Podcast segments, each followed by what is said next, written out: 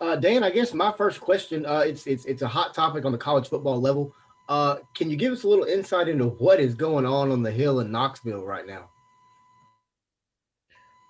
Well, I think just after the season that they had and taking a step back and looking at the entire athletic department, obviously their basketball program is is good, but it's football that really drives the bus at Tennessee and always has. And they've got a new chancellor there, and it's been a bit of a mess. And I think the chancellor uh, said, "Hey, listen, you know, we we have to start over here. We have to clean house and." get a new football coach, a new athletic director, and and try to do this a different way because it had been spiraling in the wrong direction. Not to mention NCAA violations potentially, and so uh, I think it's just a matter of hitting the reset button and not wanting to wait any longer to get that done.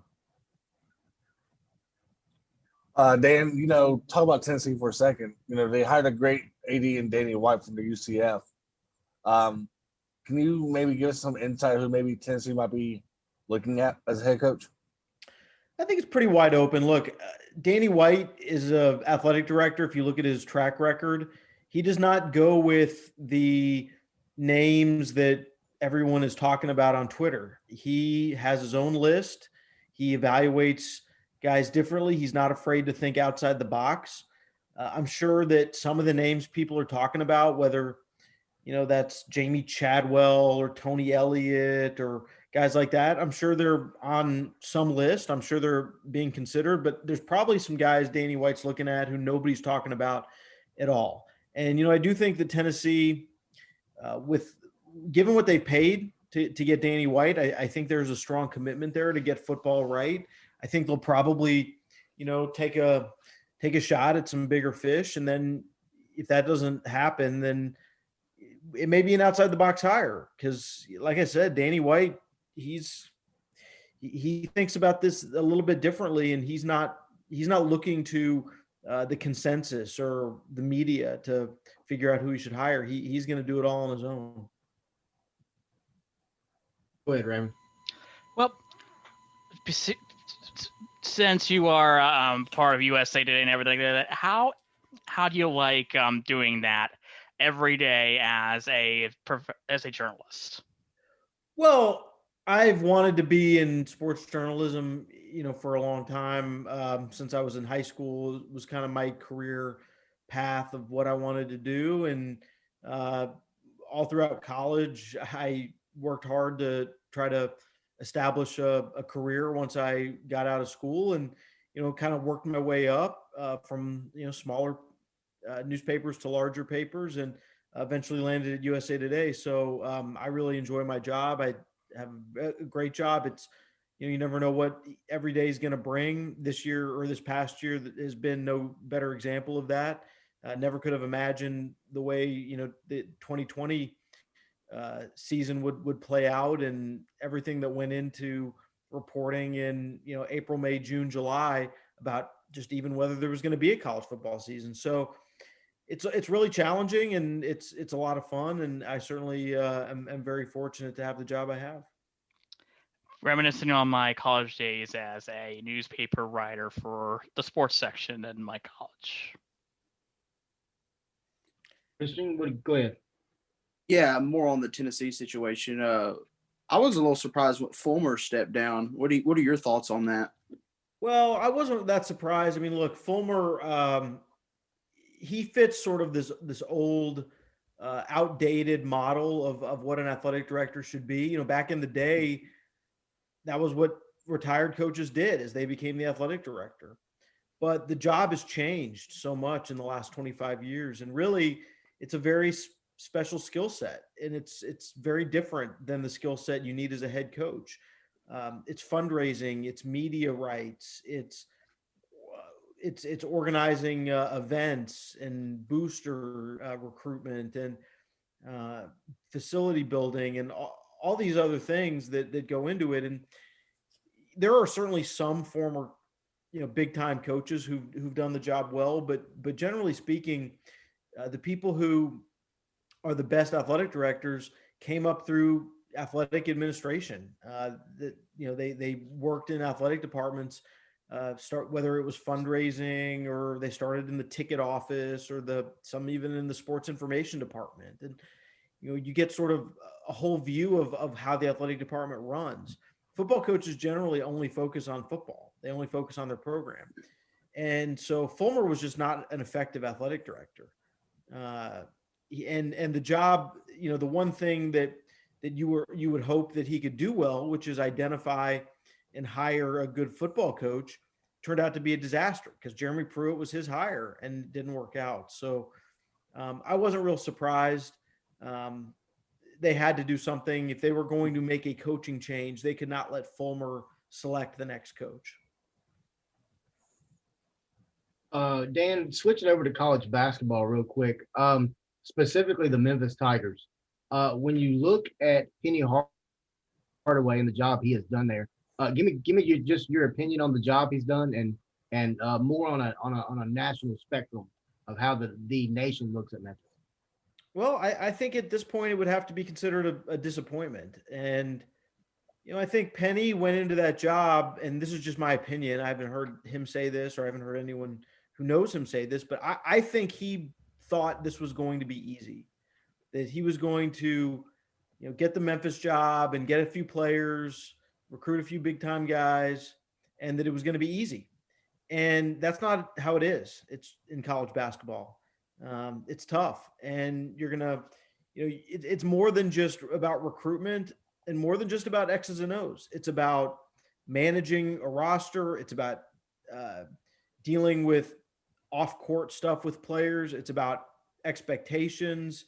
It's about setting the culture and getting guys to to to buy into a team concept and you know laying out a plan for them individually uh, for for their success and then fitting them into a team concept like these are very difficult things to do it's why not everybody can can be a head coach there are guys who are great assistants or great basketball minds or great recruiters but they they aren't necessarily great head coaches you have to have the whole package and you know maybe he'll get there but as of right now, you know, I think Penny's proven to be uh, okay at, at bringing in talent, and I don't think he's like a bad X's and O's coach. But I think the the issue that he's had the biggest problem with is just just managing the uh, you know ma- managing the roster and and you know getting guys to you know play selflessly and play disciplined.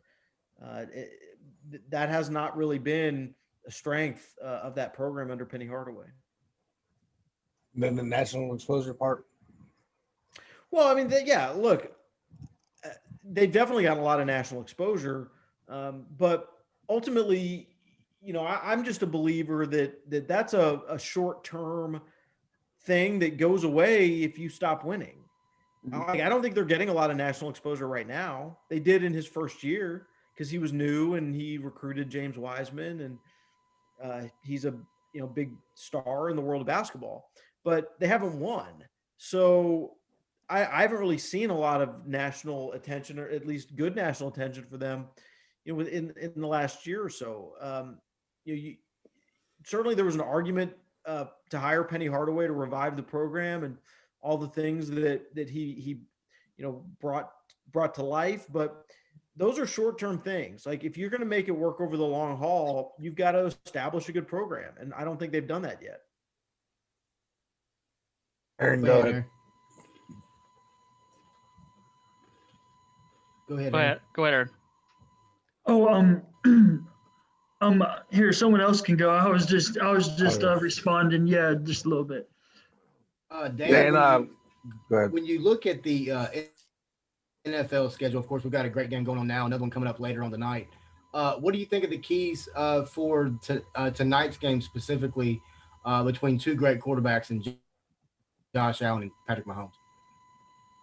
Well, it's certainly got the potential to be um, a lot of fireworks in that game, and uh, obviously Mahomes uh, coming off a bit of an injury. Certainly don't know how he's going to do physically. I, I think um, you know, all the signs during the week have, have, seemed positive, but but you never know till you, you get out there and, and hey, maybe you get hit once or twice, and and we'll see. Um, certainly, they need him to to win the game. Buffalo's been a great story; they've played really well. Uh, I think you know they they should go in this this game with a lot of confidence, given as well as they've played in in the playoffs. And you know, Allen's um, Allen certainly uh, has a lot of you know he, certainly a lot of talent, but also just a lot of moxie uh, about him and the way he plays. So yeah, I think it should be fun. Dan, as an NFL right now, you know, a lot of rumors are going around regarding stuff going on in the NFL right now. But uh, can you talk about how, where when uh, Deshaun Watson does get traded, where Deshaun Watson could be a good fit for another program, and are we kind of surprised that the Kansas City offensive coordinator really hasn't got it got a job yet?